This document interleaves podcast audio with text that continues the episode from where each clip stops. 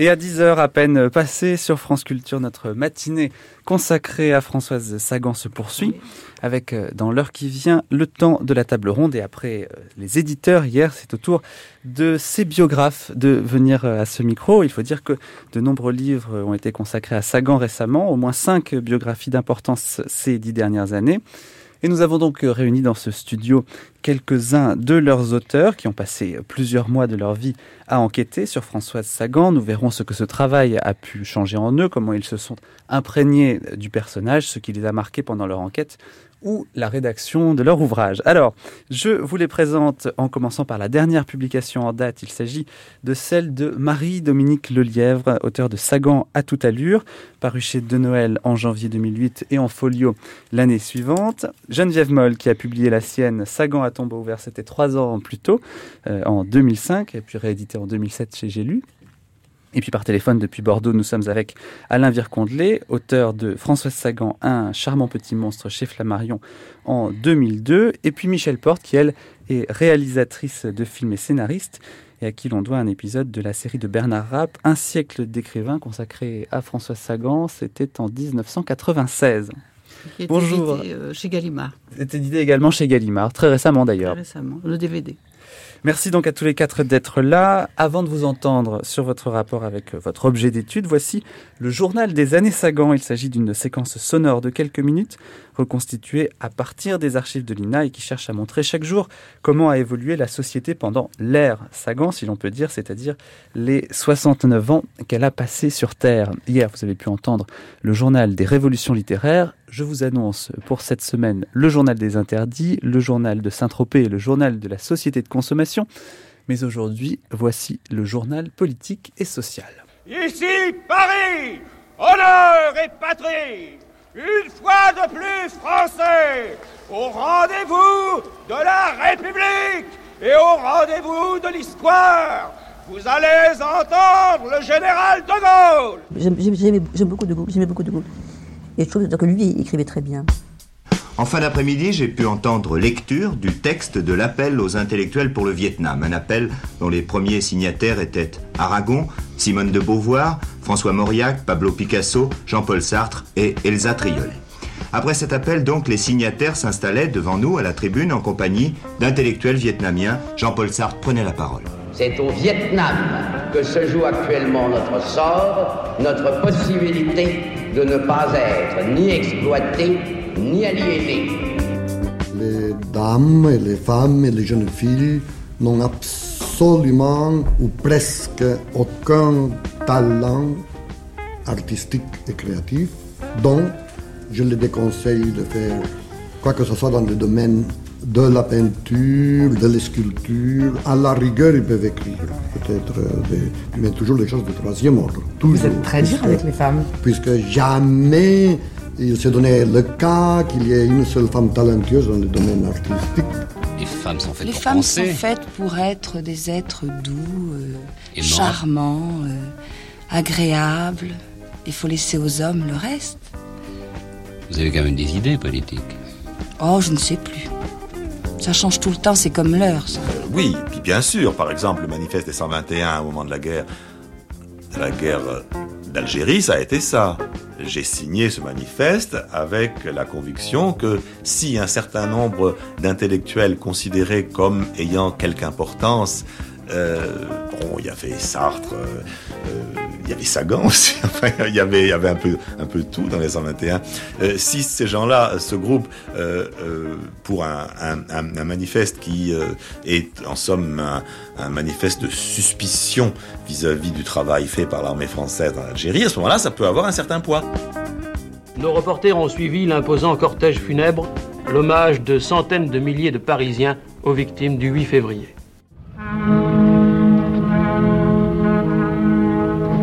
Cortège s'est formé au boulevard du Temple, les voitures portant cercueils et couronnes en tête avec les portraits des défunts. La musique, puis la foule. Cette foule immense dont on ne peut donner encore le chiffre sur son importance. Mais elle est impressionnante, cette foule. À mon arrivée en France, euh, mes premières pensées ont été pour ceux qui ne reviendront plus, pour leurs familles, pour leur mère, pour leur père, euh, pour leurs épouses, pour leurs frères, pour leurs sœurs. Euh, c'est bien triste euh, que ces familles sachent que les combattants de Dien Bien Phu et tous ceux d'Indochine se sont battus là-bas courageusement. À Dien Bien Phu, ils ont été splendides. Il se dirige vers la place de la République. François Mitterrand est arrivé cette nuit vers 2 heures à Paris après avoir fait une brève visite au siège du Parti Socialiste rue de Solferino. Il s'est rendu à son domicile où il a été accueilli par plusieurs centaines de personnes. Quelques heures plus tôt, depuis Château-Chinon, le président Mitterrand faisait sa première déclaration, un appel à l'unité et à la réconciliation des Français. Je mesure le poids de l'histoire, sa rigueur, sa grandeur. Seule la communauté nationale entière pourra répondre aux exigences du temps présent. J'agirai avec résolution pour que dans la fidélité à mes engagements, elle trouve le chemin des réconciliations nécessaires. Alors NIPUD, c'est pourquoi? C'est pour répondre à une catégorie de jeunes de cité. Je précise bien de jeunes, c'est pas tous les mecs des cités qui sont comme ça, c'est une partie de jeunes de cité qui parlent et qui disent tout simplement tous des putes sauf ma mère. C'est à eux qu'on Ni pute donc, ni soumise. L'association SM des antennes dans toute la France. Témoignage après témoignage, les femmes parlent enfin, elles mettent des mots sur leur souffrance. Fadela Amara et l'association portent leur message le plus clairement possible. Geneviève Moll, que vous évoque euh, cette traversée du demi-siècle politique et social pendant les années à peu près euh, où Françoise Sagan était parmi nous? Écoutez, c'est très intéressant de, de, réécouter les choses comme ça, ni pute ni soumise. C'était quelle année exactement? Je ne m'en rappelle pas. C'est précisément un mois euh, après la mort de Sagan. C'est ça, c'est-à-dire 2004 en fait. 2004. C'est intéressant qu'elle dise qu'elle aimait, comme, comme elle l'a dit avec sa petite voix comme ça, qu'elle aimait De Gaulle. Mais c'est intéressant aussi de entendre François Mitterrand. C'est cette traversée de cette traversée de, de des 69 ans qu'elle a vécu en quelque sorte euh, avec ces extraits sonores. C'est drôle parce que la chute de Dien Bien Phu, je pensais, vous savez je, à quoi je pensais? Je pensais à Sharon. Je pensais que c'était un cortège pour Sharon et pour les morts de Sharon. Parce que ça vient juste après le, la signature du manuscrit des, des 121 qu'elle qu a signé. C'est qui ces chansons qui parlaient là? Non, c'est Rob Grillet. C'est un, ah, Rob Grillet. C'est un Rob Grillet. Et qui avait le sentiment de euh, de dire oui, il y avait aussi Sagan, comme si Sagan c'était pas important. Ben oui, ce petit rire précisément. Non, ça m'a beaucoup choqué. Et, et, alors bon, je ne, vais, je ne vous parlerai pas des, des propos de Dali parce que c'est tellement révoltant. Comment on a pu dire ça? C'était Salvador Dali qui parlait bien sûr. Hein. Oui, c'était Salvador Dali. C'est scandaleux qu'on qu ait laissé ce type dire des choses comme ça, même si c'était un, un, génie pictural, quoi. Mais c'était effectivement l'époque. Et je crois que ce qui est important chez Sagan, c'est que elle a transgressé tout ça. Et elle a, elle a, elle nous a donné, euh, à nous les femmes, la liberté, je crois. Comme Simone de Beauvoir. Hein.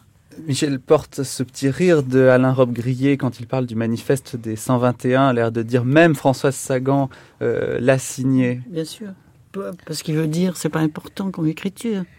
Ça c'est très triste, mais c'est une position. Je crois que Françoise a eu tort au fond d'être aussi modeste parce que si elle avait dit je suis un génie, je crois qu'ils auraient dit c'est un génie. Et là, elle, se, elle était d'une telle modestie que tout le monde se permet de dire ah oui, mais c'est mineur, mais c'est etc.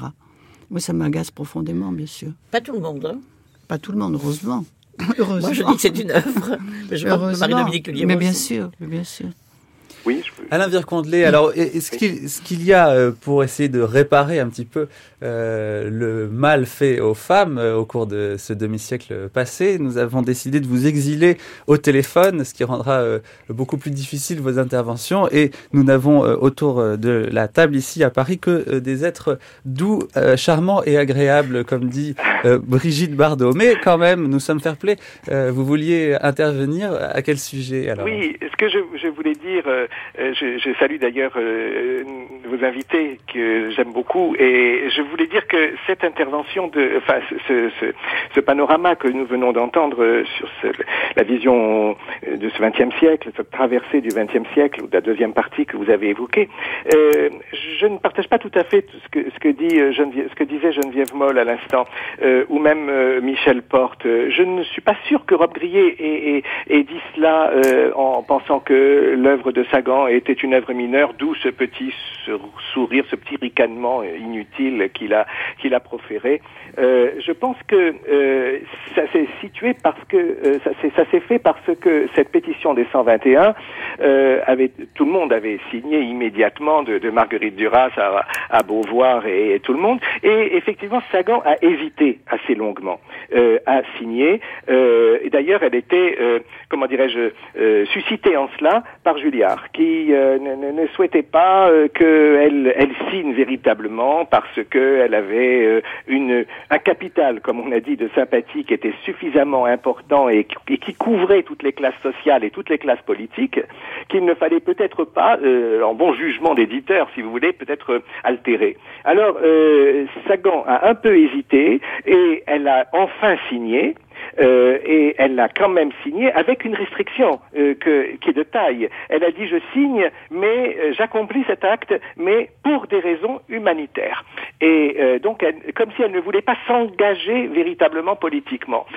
C'est un peu la position de Sagan tout le temps au, au cours de, de, de, sa vie, euh, c'est-à-dire d'entrer dans l'histoire avec un grand H un peu sur la pointe des pieds, comme comme disait euh, euh son ami Franck, euh, c'était la petite souris, la petite souris, mais la petite souris polissée. C'était pas euh, comme comme Duras qui elle était une sorte de, de butor, hein, qui qui entrait comme ça dans dans, dans l'histoire avec une violence, avec une profération, avec une violence, tandis que Sagan et c'est ce que disait Michel Porte, par sa modestie, mais aussi par cette volonté de de nuancer encore beaucoup plus les idéologies que ses contemporains écrivains, euh, ne voulait pas entrer dans l'histoire de façon brutale et politique. Il en a été de même d'ailleurs quand il quand il s'est agi de défendre les, les poseuses de bombes, hein, euh, Jamila Bouired ou, ou, ou d'autres euh, jeunes femmes qui avaient posé des bombes à Alger. Euh, Françoise Sagan ne s'est pas véritablement autant engagée que ne se sont engagés ses contemporains et surtout ses contemporaines comme s'il y avait en elle une sorte de retrait de, de l'histoire, et comme si elle avait tout compris peut-être de l'histoire euh, et que et, et, et, de la et de la vanité peut-être de l'histoire. Michel Porte et ensuite euh, Geneviève Moll sur cette question. Moi, je, je ne pense pas, je ne pense pas ce que ce que dit Alain. Euh, parce que je sais que Sagan s'est engagé chaque fois qu'il a fallu s'engager sur une chose importante, notamment en question du féminisme. Par contre, Sagan avait conscience qu'elle n'avait pas envie, de, elle n'avait pas un discours politique. Elle dit bien qu'elle n'a pas écrit des, des, textes politiques parce que elle connaissait pas assez ces domaines-là. Mais euh, qu'écrire pour elle, c'était pas écrire politique, mais que l'écrit lui-même est politique. Et par exemple, euh, Bonjour Tristesse a été quand même très important dans l'évolution des, des, femmes. Au moment où ce livre est apparu, ça, ça a frappé énormément de femmes. Et Sagan, c'était ça. Et elle était politique euh, euh, de, de, quand même dans ses actions. Elle a signé le manifeste des, 120, le manifeste oui. des 343 salopes, entre guillemets, par exemple. Euh, elle s'est engagée et elle n'était pas elle, ça, n'était pas un trublion, ça n'était pas, euh, elle, elle montait pas sur les estrades, mais elle avait des convictions politiques, même si ça ne transparaissait pas dans ses livres. Euh, moi, je suis pas d'accord avec vous. Je pense que si Rob Grillet a eu ce petit sourire, c'est parce que quelque part, il considérait que que bon, Sagan, c'était pas si important que ça, quoi. Et c'est ça qui me choque profondément. Je crois que je crois que on n'est pas d'accord là-dessus, euh, euh, Alain. Mais bon, pas, Alain pas grave, hein. un petit mot peut-être de conclusion? Oui, je, non, mais j'adhère à ce que disait Michel. Euh, porte en, en euh, Sagan effectivement le discours, la parole, des, de, le récit de Bonjour tristesse d'un certain sourire relève effectivement d'une prise de position déjà d'une dimension politique, mais en retrait, toujours, dans, une sorte de discrétion. Ce n'est jamais euh, euh, de façon idéologique, violente. Euh, elle n'assène jamais rien et, elle, ne se, prétend pas, comme Marguerite Duras est prétendue marxiste-léniniste jusqu'au bout, etc. Jamais elle n'a dit cela. Hein. Elle a peut-être était-ce dû à ses, origines de, de, la bourgeoisie industrielle, hein, qui faisait qu'elle avait quand même une certaine, un certain retrait. Hmm. Marie-Dominique Lelièvre, on a le sentiment que vous trouvez qu'on refait là un petit peu le débat et que euh, peut-être ce n'est pas exactement ce qu'il faudrait euh, dire de Françoise Sagan. Euh, est-ce que vous croyez qu'on passe à côté de quelque chose en se focalisant sur cette question engagement, pas engagement, féminisme, pas féminisme? C'est que ça me semble pas un aspect absolument euh, important dans la vie de Sagan, parce que Sagan est, une femme très lunaire, qui a pas vraiment les pieds sur terre. Pour être très engagée politiquement, il faut être très impliqué dans, dans, dans son époque. Elle, elle est visiblement un peu à l'ouest, donc c'est pas c'est pas tout à fait son truc. Par ailleurs, c'est une c'est une femme qui n'est pas manichéenne du tout. Et l'engagement politique euh, suppose euh, suppose des, des, des, des, choix extrêmement tranchés. Je suis pas sûre que l'aspect, enfin la politique dans la vie de Sagan ait été quelque chose d'important. D'ailleurs, dans la petite mosaïque que nous avons écoutée tout à l'heure, une chose m'a frappée. Il manque la période qui a été, à mon sens, la plus importante, la plus formatrice pour elle et pour sa forme très aiguë d'intelligence. C'est la guerre. C'est une enfant de la guerre. Elle a connu la guerre, elle a traversé la guerre et elle a découvert à la fin de la guerre, à travers des images d'actualité, euh, euh, les camps ce qui a été quelque chose, un choc considérable dans sa vie et qui a euh, conditionné toute la suite en fait. Et, ces images l'ont poursuivi jusqu'à la fin, puisque dans la toute dernière interview qu'elle a accordée à, Guillaume Durand, elle évoque encore euh, ces images. il est vrai qu'on a beaucoup parlé de ce sujet-là aussi dans un documentaire euh, précédent. pour terminer sur la question politique, il y a deux quand même figures importantes. D'un côté, il y a Pompidou, qui, elle connaît bien le couple Pompidou, euh, puisque eux-mêmes passent euh, leurs vacances euh, à Cajar. Il y a une, certaine forme de modernité. la voiture aussi, qui est en commun entre Pompidou et Sagan. Et il y a François Mitterrand. lequel des deux, selon vous, a compté le plus pour euh, Françoise Sagan? Et est-ce qu'on n'a pas là encore euh, le, côté double de Françoise Sagan qui est capable euh, d'allier les contraires Geneviève Moll? Bon, je crois que c'est Mitterrand qui l'a le plus marqué. C'est pas c'est pas le mot marqué. elle a été vraiment une amie de Mitterrand. Elle l'a reçu chez elle, comme vous le savez. Elle a, elle a fait des déjeuners qui étaient assez homériques avec lui. Elle a été reçue à l'Élysée. Elle, elle, a fait des voyages officiels avec lui mais c'était, je crois qu'elle était, elle était de gauche sentimentalement, j'allais dire, pas politiquement au sens euh, où c'est vrai, Marie-Dominique Moine a raison de dire que ça n'est pas un, ça n'est pas un trublion, Sagan, ça n'est pas quelqu'un qui se, qui avait, euh, euh, qui avait un engagement avéré. Mais elle, c'est pas ça. Elle, était, elle était de gauche, contrairement à ce qu'on peut dire, bien que qu'elle était une grande bourgeoise. Sentimentalement, elle était de gauche. Elle a beaucoup aidé les gens sans rien demander en échange. Alors écrire une biographie, c'est euh, passer un long moment à se pencher sur la vie d'un inconnu, c'est enquêter euh, sur son passé, rencontrer ses proches, se faire une idée personnelle de qui était cette personne et du coup avoir un rapport spécial avec euh, cette personne et j'aimerais qu'on évoque précisément ce rapport que vous avez pu nouer euh, les uns et les autres avec Sagan, en commençant peut-être par ce qui a changé dans l'image que vous faisiez de Sagan entre le début de votre travail et la fin de votre travail. Marie-Dominique Lelièvre, Sagan au début de la conception de votre biographie et Sagan à la fin de l'écriture. Qu'est-ce qui a changé dans l'image que vous avez d'elle? En fait, au départ, je me faisais en fait essentiellement une image d'elle, c'est-à-dire qu'elle était quelqu'un d'un peu d'un peu irréel, une icône, euh, une femme dont j'avais lu euh, les livres, mais euh, la personne elle-même, je, je, je, je, ne la sentais pas vraiment. Je connaissais les, les images chocs, enfin les, les, clichés, tous les tous les lieux communs, tout ce que j'avais pu voir aussi dans toutes les images que j'ai pu voir enfant dans, dans, dans, dans Paris Match, mais et je connaissais son, son, écriture. En fait, ce qui, ce qui a été vraiment euh, important pour moi dans, dans, cette, euh, dans cette recherche de, de, de, de Françoise Sagan, c'était euh, la lecture que j'ai faite quand j'étais enfant de Bonjour Tristesse, qui est un livre que j'ai lu énormément de fois dans ma vie. Et j'ai toujours été intriguée par, euh, par une sorte d'énigme qui était comment une fille aussi jeune a-t-elle pu euh, écrire un, premier livre aussi abouti. Donc c'était une sorte de, de, de, de, curiosité et c'est ce qui a ensuite vertébré toute, toute, ma, toute ma recherche. À la fin, évidemment, enfin, vous savez, au, au, fil du, enfin, j'ai passé euh, trois trois années pleines, hein, sans, sans vacances, à travailler à travailler autour d'elle et donc finalement à vivre avec elle, à vivre avec ses, ses, ses livres, mais aussi euh, ses, sa famille, ses amis. J'ai dormi dans ses maisons, dans ses lits, dans ses.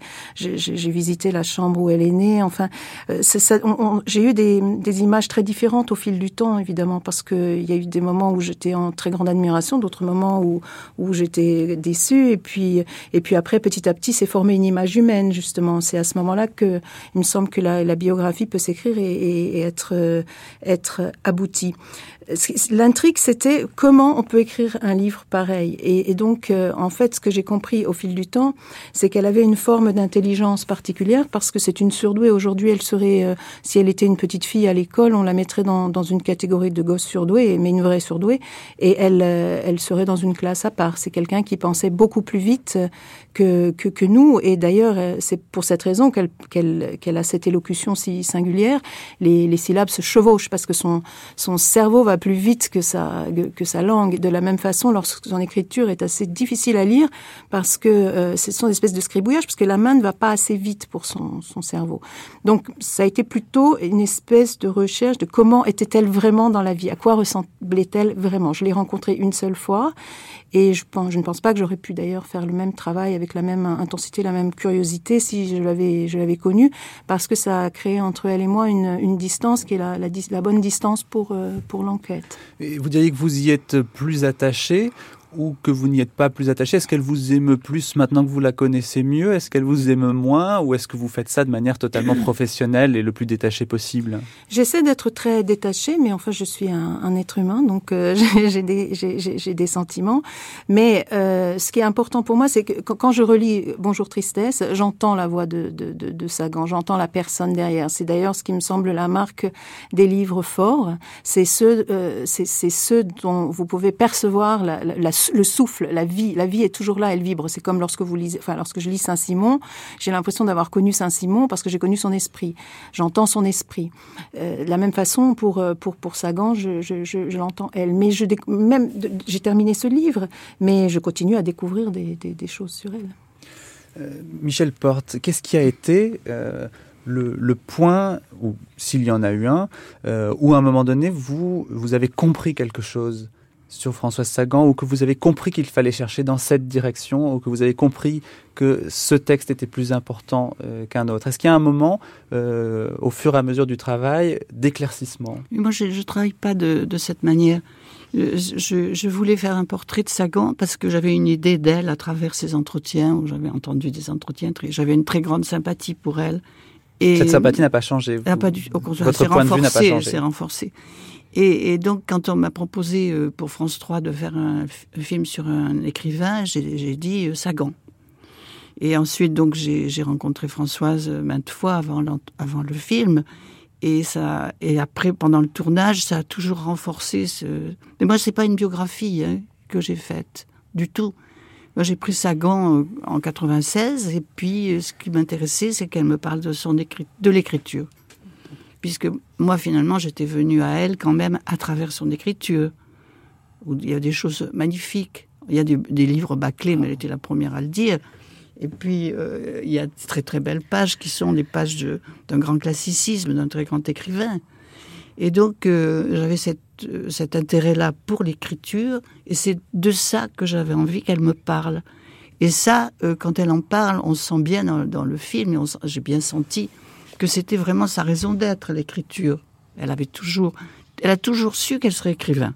Même toute petite, elle dit, je savais que j'étais, je serais écrivain. C'est ça que je voulais faire. Et c'est ça qu'elle a fait.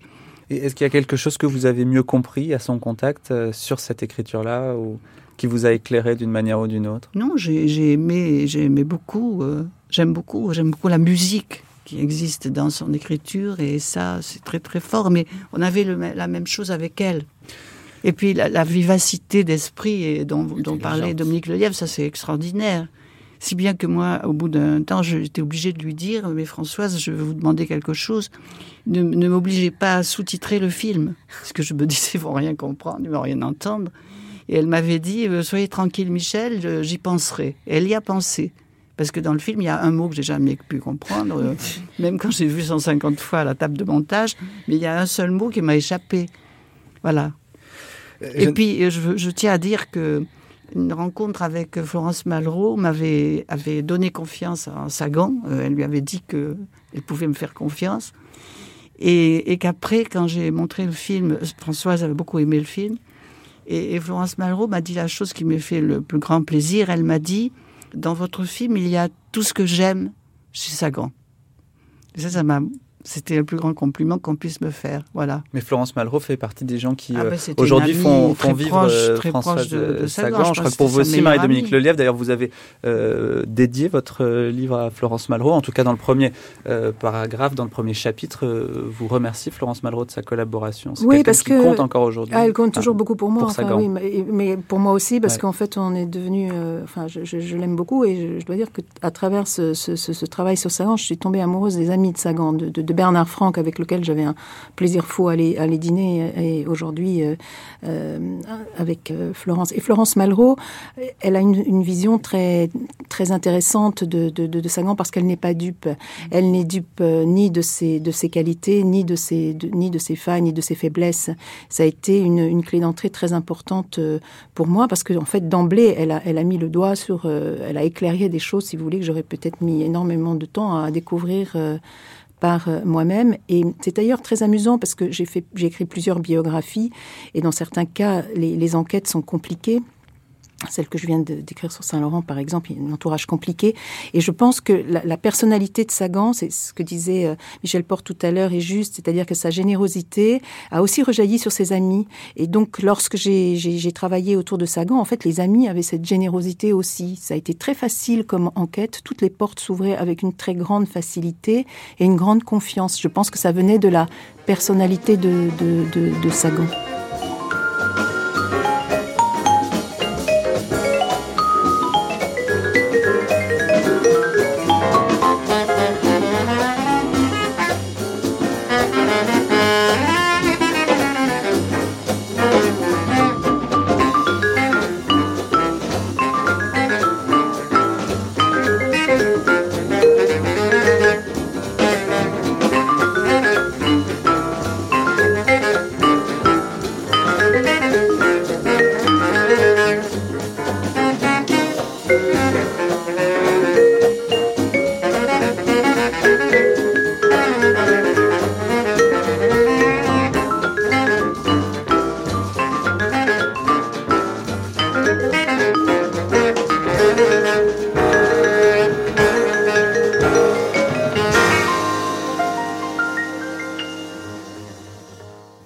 Geneviève Moll, en quoi est-ce que votre travail sur Françoise Sagan a pu vous changer, s'il vous a changé? Je connaissais Françoise Sagan avant de commencer à travailler sur elle. Je l'avais interviewée pour, euh, dans les, pour les journaux dans lesquels je travaillais et pour la télévision. On avait fait une émission ensemble à Aujourd'hui Madame autour d'un film qu'elle avait fait qui s'appelait encore un, encore un hiver. Un petit court métrage. Un petit court métrage qui était dans le jardin du Luxembourg. superbe, enfin que j'avais trouvé superbe. Et euh, je dois dire qu'au cours de cette émission, elle n'a pas bafouillé. Elle a été... Euh, euh, et, puis, et, puis, chaque fois que je, je l'ai interviewée, même quand il y avait les caméras, euh, elle ne bafouillait pas. Peut-être parce que nous avions établi une espèce de, de, de bulle comme ça dans laquelle euh, on échangeait autour de la littérature, autour des livres qu'elle écrivait, pas du tout autour de autour d'elle. Euh, donc je la connaissais et j'avais pour elle euh, évidemment de l'admiration. Euh, J'étais pas dupe. Euh, je, je, crois que c'est dans un livre de, dans les années 90 par là, dans lequel il y avait vraiment une rupture de ton euh, incroyable. Et je lui dis à un moment donné, mais écoutez, après la page 135, tout d'un coup, ça change de, ça change de rythme, ça change de ce qui vous est arrivé? Et elle me répond, ah, euh, j'avais laissé dormir euh, euh, pendant 15 ans les 135 premières pages et j'ai repris. Donc j'avais, à la fois, on avait une espèce de complicité comme ça, euh, toutes les deux quand on quand on travaillait, mais c'était, ça n'était que du travail. C'était, je n'étais pas une amie de Sagan. Et c'était marrant parce que quand, quand elle me recevait avec une équipe de télé, elle s'habillait. Elle faisait la, la, la, bourgeoise avec des colliers, avec des trucs. Hein. Vraiment, elle s'habillait. Et elle se coiffait, mais même pour elle la radio, se, ça. Elle quand se coiffait. Enfin, un journaliste vraiment... de radio, il fallait qu'elle aille chez le coiffeur d'abord. Voilà, c'était assez marrant. Et puis, euh, quand on, elle a commencé à avoir ces histoires avec le fisc, je me suis dit, c'est pas possible. Je peux pas, on peut pas accepter que Sagan soit comme ça. Euh, pour chasser ses sagans. Enfin, Donc c'est un hommage en fait que vous avez voulu faire, oui, oui, une biographie je... hommage. Euh, c'est pas c'est pas forcément votre cas. Ah non non euh, moi vous, pas du tout. Non, non, non, moi c'était par la curiosité et par euh, oui par une recherche d'informations. Voilà moi c'était la première chose qui m'a qui m'a euh, complètement énervé, c'est que le fisc s'acharne sur elle comme ça. Je lui dis mais écoutez c'est Sagan, il faut les laisser tranquilles. Et j'ai commencé à enquêter. J'avais commencé à écrire, et j'en étais à peu près, euh, je sais pas, je devais en être à, aux deux tiers, non, la moitié du livre. Et je rencontre euh, le numéro 3 de Elf. Et je lui dis, bon, alors, Sagan, il me, il me dit des choses qui me cassent ma baraque, si je puis dire. Qui me dit, mais oui, mais elle est intervenue, mais c'est vrai, mais. Donc mais vous êtes déçu par François Sagan, c'est Et ça? tout d'un coup, je me suis. Euh, ça m'a ça m'a complètement euh, stoppé. J'étais complètement, euh, je pouvais plus écrire. Je... Et puis la dernière fois que je l'avais vue, c'était avec Mauville. Elle, avait, elle m'avait montré des photos. Elle avait fait des photos de meules de foin. Et elle en avait fait, je sais pas, 200, 200 photos de meules de foin, des, meules rectangulaires, des meules rondes. C'était magnifique ce qu'elle avait fait. Et donc c'était au mois de juillet, de, je crois que c'était 2003. J'étais complètement, euh, j'avais complètement arrêté d'écrire. Et je passe devant un champ comme ça, où il y avait des, des, meules superbes, qui ressemblaient aux photos de Sagan. Et je me dis, quelqu'un qui est capable de prendre des photos de, de meules de foin comme ça, c'est quelqu'un de... C'est tant pis. Tant pis, il faut continuer. Et j'ai recommencé à écrire, et je me suis... Euh, je savais qui elle était, je savais ce qui s'était passé, mais c'était pas possible, il fallait que je la défende encore. C'est la meule de foin qui a sauvé votre C'est la, la, meule de foin qui m'a...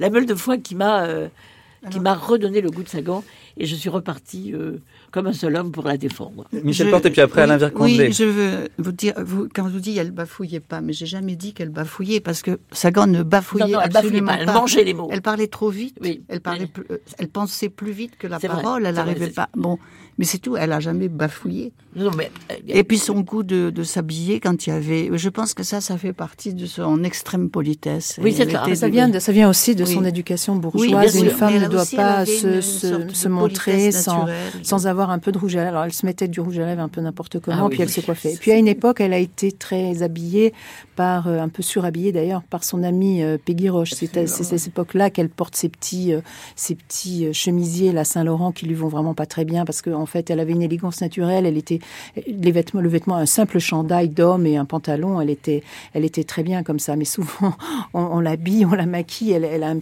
presque un côté travelot. Euh, c'est un peu exagéré. Mais ça, c'était l'époque de, de, de, Peggy qui essayait de, de, la, de la relooker un peu. Elle oui, a lancé vrai. le sportswear euh... Je pense, oui. Tout à l'heure, vous parliez de, de, des Pompidou. Et en fait, les Pompidou ont beaucoup imité euh, Françoise Sagan. Claude Pompidou s'habillait comme Françoise Sagan, c'est-à-dire les petits pantalons corsaires blancs, euh, les, petites, les, petites, les petits mocassins et puis, euh, et puis les chemisiers, les chemises d'hommes, les chemises en chambray.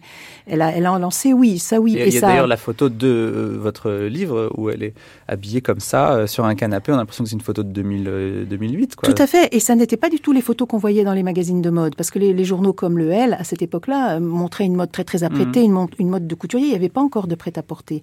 Et elle, elle avait, enfin, elle et d'autres femmes d'ailleurs. C'est pas, c'est pas qu'elle est inventée, mais elle l'a popularisée parce qu'on la voyait beaucoup photographiée. Mmh. Alain Vircondelet, euh, sur cette question de la, euh, de l'écriture de la biographie, euh, vous, vous avez pris un parti pris euh, qui est quand même un parti pris fort puisque vous considérez que la jeunesse de Françoise Sagan jusqu'à la fin des années 50, jusqu'à l'accident de voiture 57, euh, c'est ça qui compte en fait dans la vie de Françoise Sagan? Oui, en fait, je, je suis, j'ai travaillé jusqu'à cette époque. Enfin, je, je, pense toujours à une phrase de Stendhal, à l'enfance, interminablement l'enfance. Et je pense que François Sagan, effectivement, aussi était toujours euh, attaché à cette enfance, c'est-à-dire à Cajar, à sa grand-mère, à, à, ses parents, euh, euh, qui, qui l'avaient un petit peu délaissé, mais en même temps qu'elle admirait quelque part par leur dilettantisme et, et, et, leur désinvolture. Et c'était ça qui m'avait intéressé. Et je j'étais un petit peu, vous savez, je sortais à ce moment-là d'une biographie de travaux sur Marguerite Duras et je me souvenais de ce que Duras disait toujours, que si on veut travailler sur l'autre, hein, c'est-à-dire donc dans, la, dans, le genre biographique, euh, ce qui est le plus intéressant, ce n'est pas de travailler sur les zones claires, disait Duras, mais c'était de travailler sur les zones d'ombre et sur les zones obscures, sur les zones noires. Et l'enfance pour vous, c'est la zone euh, obscure de François Sagan En fait, euh, ce que nous savions, et c'est ce que on dit tous nos amis autour de la table, où vous êtes, c'est que euh, Sagan, c'était une icône qui euh, était en, euh, réalité figée dans cette dans cette image people qu'on avait bien qu'on avait donnée d'elle. Et moi, ce qui m'intéressait, c'était pas de travailler sur l'icône people, mais ce qui était plus riche pour moi, c'était d'aller au plus lointain d'elle euh, et, et, je dirais presque au plus spirituel d'elle. Alors c'était d'où partir en fait et, et où aller et, et, et j'ai voulu partir de Cajar, j'ai voulu partir de, Saint, de, de, de, cette naissance de Saint-Tropez, de la guerre également euh, et puis en même temps de cette sorte d'impuissance qui, qui, euh, qui m'apparaissait très présente chez, chez Sagan et dont elle parle souvent. Euh, tout à l'heure, nous avons évoqué à propos du politique les camps de concentration. Euh, elle, elle, disait toujours, oui, effectivement, l'image la plus forte, c'est c'est le camp, c'est ces images de pelleteuses qui qui euh, qui envoyait à la fosse commune des, des centaines de corps euh, euh, d'hommes et de femmes et d'enfants, et ça l'avait beaucoup euh, bouleversé. Et elle disait, mais en même temps, que, que que représente le politique aujourd'hui euh, par rapport à cette image effroyable que j'ai vue? Et de la même manière, quand elle, euh, elle voulait écrire, elle disait, euh, elle disait comment puis-je écrire après Marcel Proust? Euh, Donc il y avait toujours une impression à la fois d'impuissance et, et, et, et, presque de douleur intérieure. Et moi, c'était de, de cela que j'ai voulu partir. Et puis il y avait aussi une chose qui m'avait intéressé, c'était que euh, elle avait eu cette phrase. Vous savez, on fait souvent des livres par rapport presque à une phrase, par un mot comme ça. C'est ce mot qui est le déclencheur du, travail. Et elle avait dit qu'en fait, euh, agacée par euh, euh l'image récurrente qu'on donnait d'elle, c'est-à-dire bon la, jeune femme désinvolte, snob, etc. elle disait, ben finalement, je suis fatiguée de, je ne veux pas même m'amuser à, déjouer cela et à le corriger. Je vais mettre, je vais porter cette légende qu'on a faite sur moi, je vais la porter comme on porte une voilette. Et je trouvais ça très très beau comme expression et, je me suis employé donc dans cette biographie euh, parcellaire, hein, puisqu'elle elle est elle, elle est la c'est la biographie du déclenchement de l'écriture, eh bien, j'ai voulu euh, aller derrière la voilette et essayer de voir toutes ces zones d'ombre et en même temps ces zones de, de détresse, euh, de, de tristesse, d'infinie tristesse finalement, que, qui, qui, qui est derrière elle. Et c'est dans cette dans cette approche-là que j'ai avancé euh, mon travail. Alors vous parlez des zones d'ombre, euh, Alain Vircondelet. J'aimerais savoir si euh, pour euh, tous les gens qui sont là, tous les tous les gens qui ont travaillé sur la biographie euh, de Françoise Sagan, il y a des choses que vous savez et que vous n'avez pas voulu dire ou sur lesquelles vous n'avez pas voulu appuyer. Tout simplement parce qu'à un moment donné, vous n'avez pas envie, soit je ne sais pas, de choquer la famille ou alors vous vous dites que ça non, pourrait être non, non, ça euh, mal compris, ça mal interprété. Posé, ça ne jamais posé. Euh, jusqu'en, jusqu'en, euh, jusqu'à la fin des années 50 que j'ai développé, euh, je, je n'ai rien caché de ouais. ce que la famille aurait souhaité que l'on cache. Euh, au contraire, enfin, j'ai évoqué le, le, le ça, au moment où elle a eu ses polynévrites, euh, j'ai évoqué très très précisément euh, le palfium, j'ai euh, donc toutes ces choses-là, ça n'a jamais été occulté. Geneviève Moll, une réponse différente peut-être pour vous? Il y a une fêlure chez Sagan. Il y a les choses que je que je n'ai pas dites. Donc que... il y a des choses que vous n'avez pas dites oui, alors. Qu'est-ce que vous n'avez pas dit alors? Ah bah si je, je ne les ai pas Et dit. sur quel sujet les... alors? Sur, sur euh, ses relations avec son frère, par exemple, qui sont des relations, euh, euh, je pense, assez particulières. Euh, mais je ne les dirai pas parce mmh. que je, personne ne peut avoir la preuve de ça. Et, et, et la fêlure qu'il y a chez Sagan, qui est une fêlure qui ne tient, je crois pas, à l'enfance qui tient peut-être, euh, oui, comme disait Marie-Dominique Le Lièvre, euh, à ces images qu'elle a vues. Elle avait dix ans. Elle a vu les images des camps, mais elle a aussi vu le, le champignon d'Hiroshima. Ça, ce sont deux choses qu'elle a absolument pas supporté. Alors quand vous êtes à Cezac, Geneviève Moll, au cimetière, est-ce que vous parlez par exemple du fait que euh, il n'est pas mentionné sur la tombe que pas Peggy. Roche oui, euh, est, euh, dans la même tombe. Est, dans la même tombe. Ça fait quand même euh, plus de 15 ans maintenant. Oui, oui, oui, c'est vrai. C'est vrai. Et je crois pas, je crois pas que ce soit ça le, le, le vrai problème de Sagan. C'est pas, c'est pas sa bisexualité. Non, non, mais c'est pas. Mais enfin, ni, le fait, ni le fait que. Non, la, non, la question, c'est est-ce que, est-ce qu'on, est-ce qu'on parle de tout quand on fait une biographie et quand on fait cette biographie-là, Marie-Dominique Lelièvre bah, On essaie de quand même de, de, de, faire avancer les choses. Si on parle du cimetière de Cezac, il y a quand même une information importante, fait, enfin, qui, qui, est liée aussi à l'enfance de, de, Sagan, quelque chose qui s'est produit avant sa, sa, sa, sa naissance et qui a été euh, oui. très longtemps tenu euh, sous silence. C'est la, c'est, la mort d'un, petit frère avant sa naissance, un, un, petit frère euh, mort euh, dans, dans, son berceau de, de, de soif hein, à, à Cajar. Alors ça précisément, c'est, c'est une ligne mais, dans votre biographie. Et dans la mienne oui. aussi.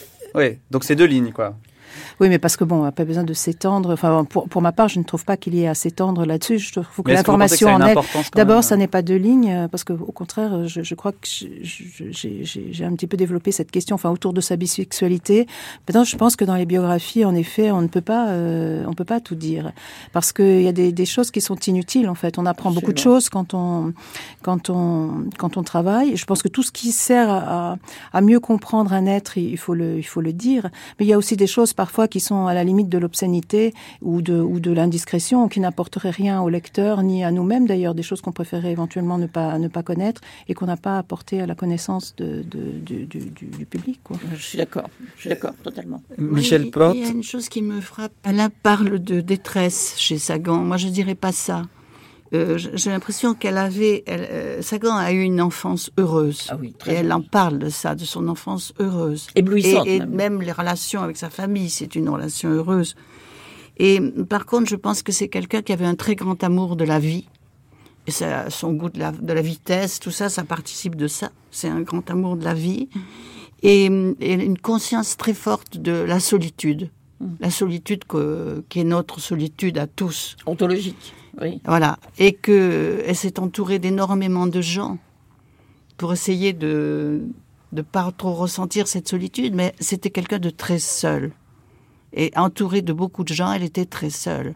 Et, et ça, ça, ça, ça s'entend dans son écriture, ça s'entend dans, dans tous ses thèmes, dans tous ses livres. Mais y compris dans son et... enfance, elle est très seule parce oui, qu'il n'y a personne dans son entourage qui pense aussi vite qu'elle. Même lorsqu'elle est une très petite fille, elle, elle est généralement euh, amie avec des gens plus âgés qu'elle parce qu'elle cherche des, des, stimuli, elle cherche des gens qui pensent aussi, aussi vite qu'elle. D'ailleurs, très souvent dans la vie, elle s'est elle s'est ennuyée. Et cette espèce de notion de conscience de, de, de, solitude très vive est certainement une des, une des raisons de sa enfin de sa, enfin une de ses fragilités. Et il y a une chose très bien. importante quand on parle d'elle, c'est une, une, chose qui a été extrêmement importante dans l'enfance justement, c'est que comme les frères et sœurs étaient plus âgés qu'elle, il y avait les parents, elle, elle était avec les livres. Avec et, les livres et avec, avec les, les, animaux. Et, la, et avec les, et animaux. les animaux. Et la nature. Ah oui. Et elle lisait énormément. C'est quelqu'un qui a lu énormément. Alors précisément, euh, Michel Porte, vous qui avez axé euh, votre documentaire plutôt sur les livres et sur l'écriture, euh, j'imagine que vous, comme d'ailleurs tous les biographes qui sont ici rassemblés, euh, avez relu euh, l'ensemble des livres de Françoise Sagan. Quel est euh, votre livre préféré et quel est selon vous le plus important? Ah, le plus important, je sais pas. Moi, je, quand j'ai relu Bonjour Tristesse, j'ai trouvé que c'était magnifiquement construit. En plus, c'est vraiment étonnant. Pour un premier livre, c'est une construction magnifique. Il y a un livre que j'aime beaucoup, c'est Les Bleus à l'âme. Mm -hmm. Un orage immobile aussi. Et j'aime aussi, euh, comment s'appelle, les derniers, les, les, les, là où il y a le portrait de, de Sartre. Et de, oui, oui. Avec mon avec meilleur souvenir. souvenir. souvenir. Mais presque, tout, mais presque tout, c'est... Et en plus, ce qui est très beau quand elle parle des autres, c'est que justement, c'est quelqu'un qui admirait beaucoup et qui parle de son admiration. Ce qui est rare chez les écrivains en général, ils n'aiment que ce qu'ils font. Et Sagan, elle aimait, elle, elle admirait beaucoup. Alain Vircondelet, sur les livres euh... Oui, je, je, je, voudrais encore dire quelque chose, c'est que, euh, à propos de l'enfance, c'est que quand même, je pense que la télé revient aussi à l'enfance. Dans une interview qu'elle a donnée, elle disait, je voudrais avoir 18 ans, je voudrais ne pas être adulte, voilà. Donc, je crois qu'il y a vraiment une, une, une, douleur et une, cette fêlure, elle, elle, elle, remonte à ce moment-là. Et puis, je pense qu'il y a une chose qu'on n'a peut-être pas dite aussi, c'est son rapport avec Dieu, qu'elle a abandonné au moment où elle est allée à Lourdes en tant que jeune fille et qu'elle a vu une paralytique qui, euh, évidemment, n'avait pas été euh, euh, miraculée par, par la Vierge de Lourdes. Et à partir de ce moment-là, quand elle a vu cette petite jeune fille qui n'était pas, qui, qui, malgré ses prières, qui ne se relevait pas, eh bien, elle a abandonné la, la, la, la foi confusément qu'elle avait en elle. Et elle a toujours gardé, des années après, elle a dit, je garde au fond de moi cet abandon irréparable. Et donc il y a quelque chose d'inconsolable en elle. Et c'est cette, cette, cet aspect-là inconsolable qui me paraît à la fois troublant et, très émouvant. Et d'ailleurs, quand euh, moi je suis allé la voir après euh, avoir écrit mon livre, je, je, je, suis allé à Avenue Foch plusieurs fois la rencontrer.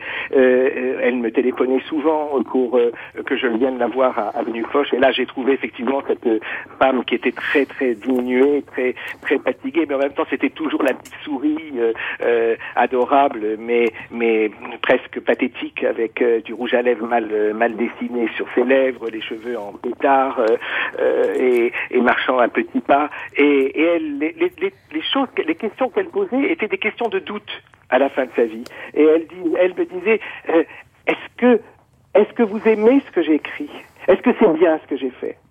Et, puis la, question de l'argent qui revenait sans cesse aussi. Bon alors pour moi, pour répondre à votre question, les, livres que j'aime beaucoup, évidemment, Bonjour Tristesse, c'est pour moi le, livre fondateur parce que comment euh, euh, ne pas être euh, bouleversé par euh, hein, par, le, tout début de ce, de, de ce récit admirable qui, qui, qui l'a fait rejoindre les grands moralistes du XVIIe siècle, mais aussi ce que j'aime beaucoup, c'est là où elle parle de ses souvenirs de façon très cavalière, au sens de, de, de conduire, de conduire un, un, un pur sang. Mais alors, personne ne parle. c'est formidable, quoi. Personne ne parle de la seule biographie que François Sagan ait ah. rédigée sur quelqu'un d'autre. C'est la biographie de Sarah Bernard. De Sarah Bernard, qui est formidable. Alors, qui est quand même très, très étrange et très, très personnelle. Euh, voilà, mais on dirait, on dirait qu'elle a fait sa propre sa propre biographie en faisant la biographie de Sarah Bernard. C'est très étrange parce que le, le, parallèle entre sa vie et celle de Sarah Bernard sont étonnants dans la manière dont elle raconte les choses même à, l'égard de son fils. Enfin, c'est vraiment. Moi, j'ai beaucoup aimé cette. C'est une biographie. Euh, tout à fait non autorisée, hein, de Sagan. Elle, elle imagine qu'elle discute avec le fantôme de Sarah Bernard. Mais moi j'ai trouvé ça formidable et c'est toute l'œuvre de Sagan est une œuvre très intéressante. Si vous la lisez, enfin je prétends que si on lit attentivement cette œuvre de Sagan, on, vit sa, on, a un éclairage sur sa vie. Par exemple, quand elle parle, je crois que c'est dans Les Bleus à l'âme où elle parle pour la première fois de la drogue, mais elle est déjà droguée et personne ne sait qu'elle est droguée. Euh, quand elle parle, elle a, des, des, descriptions de la vie en province, elle qui a vécu seulement à Cajar et pas tellement dans les autres provinces en dehors de Saint-Tropez qui sont euh, de Limoges, de, de Poitiers, de, de, villes comme ça qui sont qui sont enfoui dans une espèce de lourdeur, de pesanteur extraordinaire. Je m'inscris en faux et je m'excuse auprès des auditeurs de Limoges et de Poitiers. Absolument, c'est ce que Sagan, c'est ce que Sagan dit. C'est pas du tout la, la, la réalité. C'est ce qu'elle imagine de la province. Il y a un livre en particulier que j'aime beaucoup qui s'appelle qui s'appelle Un orage immobile, qui se passe justement dans la région de Poitiers ou de Limoges, je ne sais plus, euh, et qui est l'histoire d'une jeune femme euh, ça se passe en 1835. Oui, alors elle a fait des romans historiques. Voilà, qui est un, qui est, c'est, un, un, roman que je trouve absolument formidable. Et puis on ne parle pas de son théâtre et on ne parle pas de ses nouvelles. Le théâtre, c'est, c'est, il y a des choses fondamentales comme comme euh, Château en Suède ou comme Un piano dans l'herbe. Et puis il y a les nouvelles, les nouvelles de Sagan qui sont formidables. Et puis il y a tous les tous les récits toutes les, les réponses qu'elle fait. Réponse, il y a du reste un, livre qui s'appelle Réponse. Marie-Dominique Lelièvre.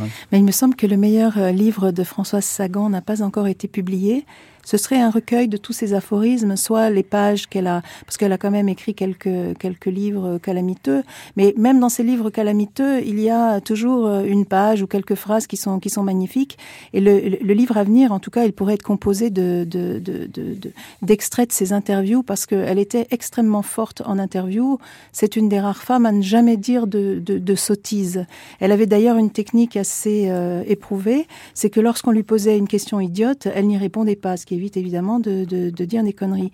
Et je pense qu'un un recueil, un recueil d'interviews de, serait un très très beau livre, un recueil d'aphorismes de Sagan. On peut aussi euh, écouter tous les matins euh, entre 9h05 et 10h sur France Culture euh, Françoise Sagan parlant en archive et ce jusqu'à la fin de la semaine. Le théâtre, Michel Porte, peut-être un, mot là-dessus parce que je vous voyais opiner. Oui, parce que c'est très très beau. Enfin, le, le, texte, par exemple, dans le château en Suède, c'est magnifique. Absolument. Des choses magnifiques qui sont Absolument. dites. Absolument. Est-ce qu'il y a une question euh, que vous n'avez pas pu poser à Françoise Sagan, soit parce que euh, vous n'avez pas osé, soit parce que vous n'en avez pas eu l'occasion, et, et que vous aimeriez bien lui poser, sachant qu'elle y répondrait euh, honnêtement quoi? Est-ce qu'il y a quelque chose que vous aimeriez savoir sur Françoise Sagan et que vous n'avez pas réussi à comprendre encore?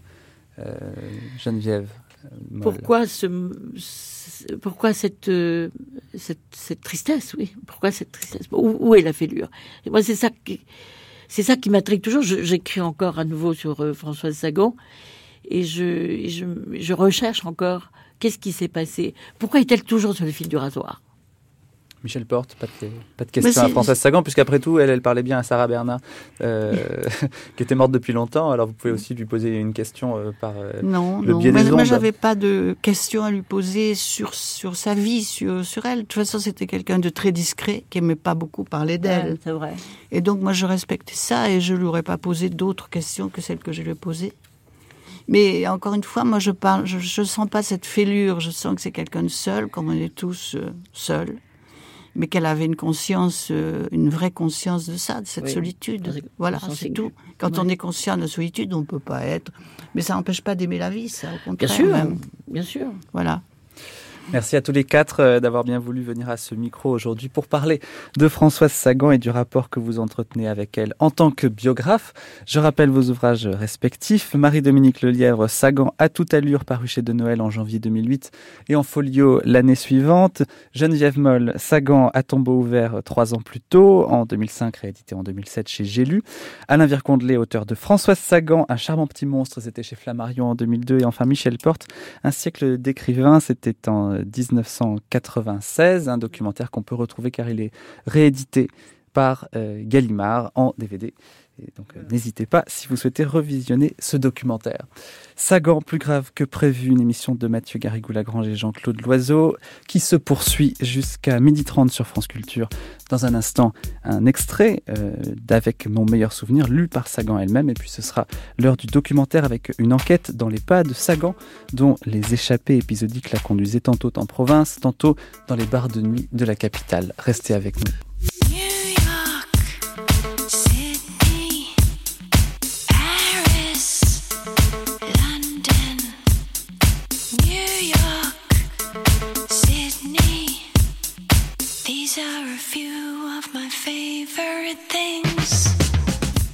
Avec mon meilleur souvenir, c'est donc ce livre paru en 1984, salué à sa sortie non seulement par le public, ça c'était habituel, mais aussi par la critique.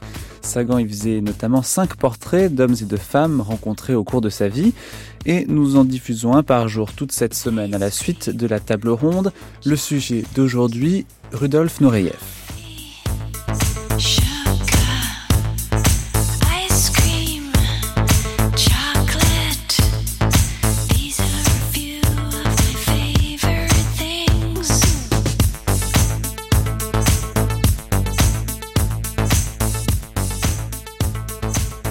Il va partout de ville en ville. Il est l'homme des avions, des hôtels, des trains. Il est l'homme qui ne s'arrête pas. Et sa vie privée, comme son corps, obéit au rythme qu'il lui impose. Beaucoup d'amis et pas un ami. Beaucoup d'amour et pas un amour. Beaucoup de solitude, mais jamais la solitude. Puisque le seul bagage qu'il surveille, une valise pleine de cassettes, l'accompagne partout. Nureyev rentre le soir à New York, dans une chambre d'hôtel semblable à celle qu'il a quittée la veille à Berlin, et semblable à celle qu'il accueillera demain à Londres. Il jette ses chaussures, s'allonge sur le lit, écoute les rumeurs de la ville, étend la main, pousse un bouton. Une musique de malheur ou de Tchaïkovski s'élève. Et cette chambre devient celle de son enfance, de sa jeunesse, de toute sa vie à venir. Elle devient chaude et familière, elle devient le berceau de ses seules rêveries.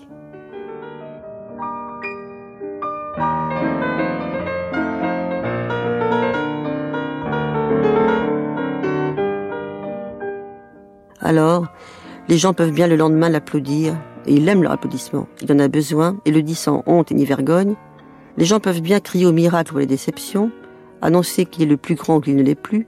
Ils peuvent bien, sur un registre plus bas, parler de ses fredaines, de ses scandales et de sa morgue. Nureyev s'en moque. La réalité pour lui, ce n'est pas cette foule vie des fidèles et les rumeurs qui la suivent, Ce ne sont pas ces gros avions aveugles et sourds traversant sans cesse les océans immenses, ce ne sont pas ces chambres d'hôtel qui se ressemblent, ni même ces lits où il va jeter des kilos de fatigue, de sueur et de phare mêlés.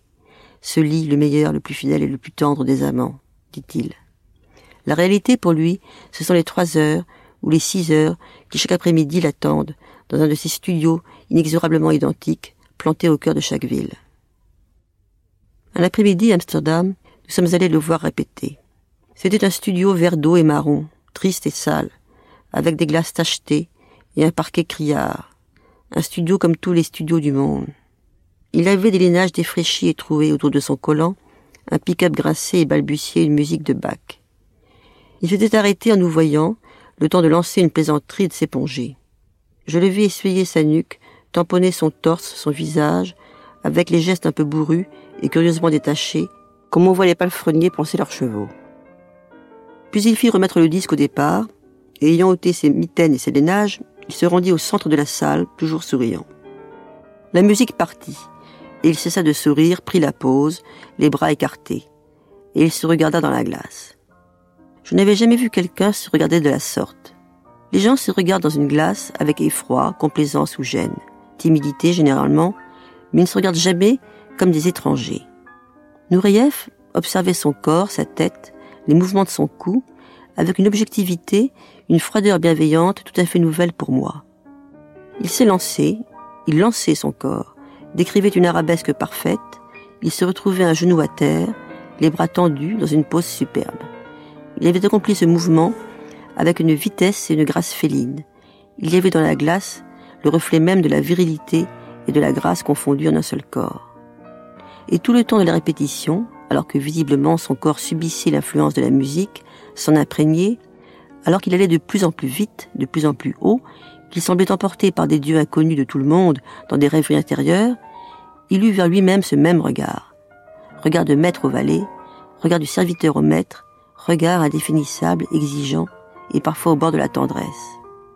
Il recommença deux fois, trois fois le même morceau, et chaque fois c'était différent et différemment beau. Puis la musique cessa. Enfin, il la fit cesser d'un de ces gestes parfaitement impérieux quand les gens comblés par quelque chose d'autre que la vie quotidienne. Il revint vers nous en souriant, épongea avec les mêmes gestes distraits cet instrument en âge, tremblant, essoufflé, qui lui tenait lieu de corps. Je commençais vaguement à comprendre ce qu'il entendait par le verbe fulfill. Après, bien sûr, il y eut Nureyev gambadant sur les quais d'Amsterdam, Nureyev, éternellement adolescent, faisant preuve tour à tour de charme et d'exigence, parfois chaleureux comme un frère, parfois renfermé, pressé comme un étranger sur une terre hostile. Il a du charme, de la générosité, de la sensibilité, de l'imagination à revendre, et par conséquent, il a 500 profils différents et sans doute 5000 explications psychologiques possibles. Et bien sûr, je ne pense pas avoir compris grand-chose à cet animal doué de génie qui est Rudolf Nureyev. Mais si je devais chercher une définition à cet homme, plus exactement trouver une attitude qui le définisse à mes yeux, une attitude symbolique, je ne trouvais rien de mieux que celle-ci. Un homme à demi nu, dans son collant, solitaire et beau, dressé sur la pointe de ses pieds, et contemplant, dans un miroir terni, d'un regard méfiant et émerveillé, le reflet de son art.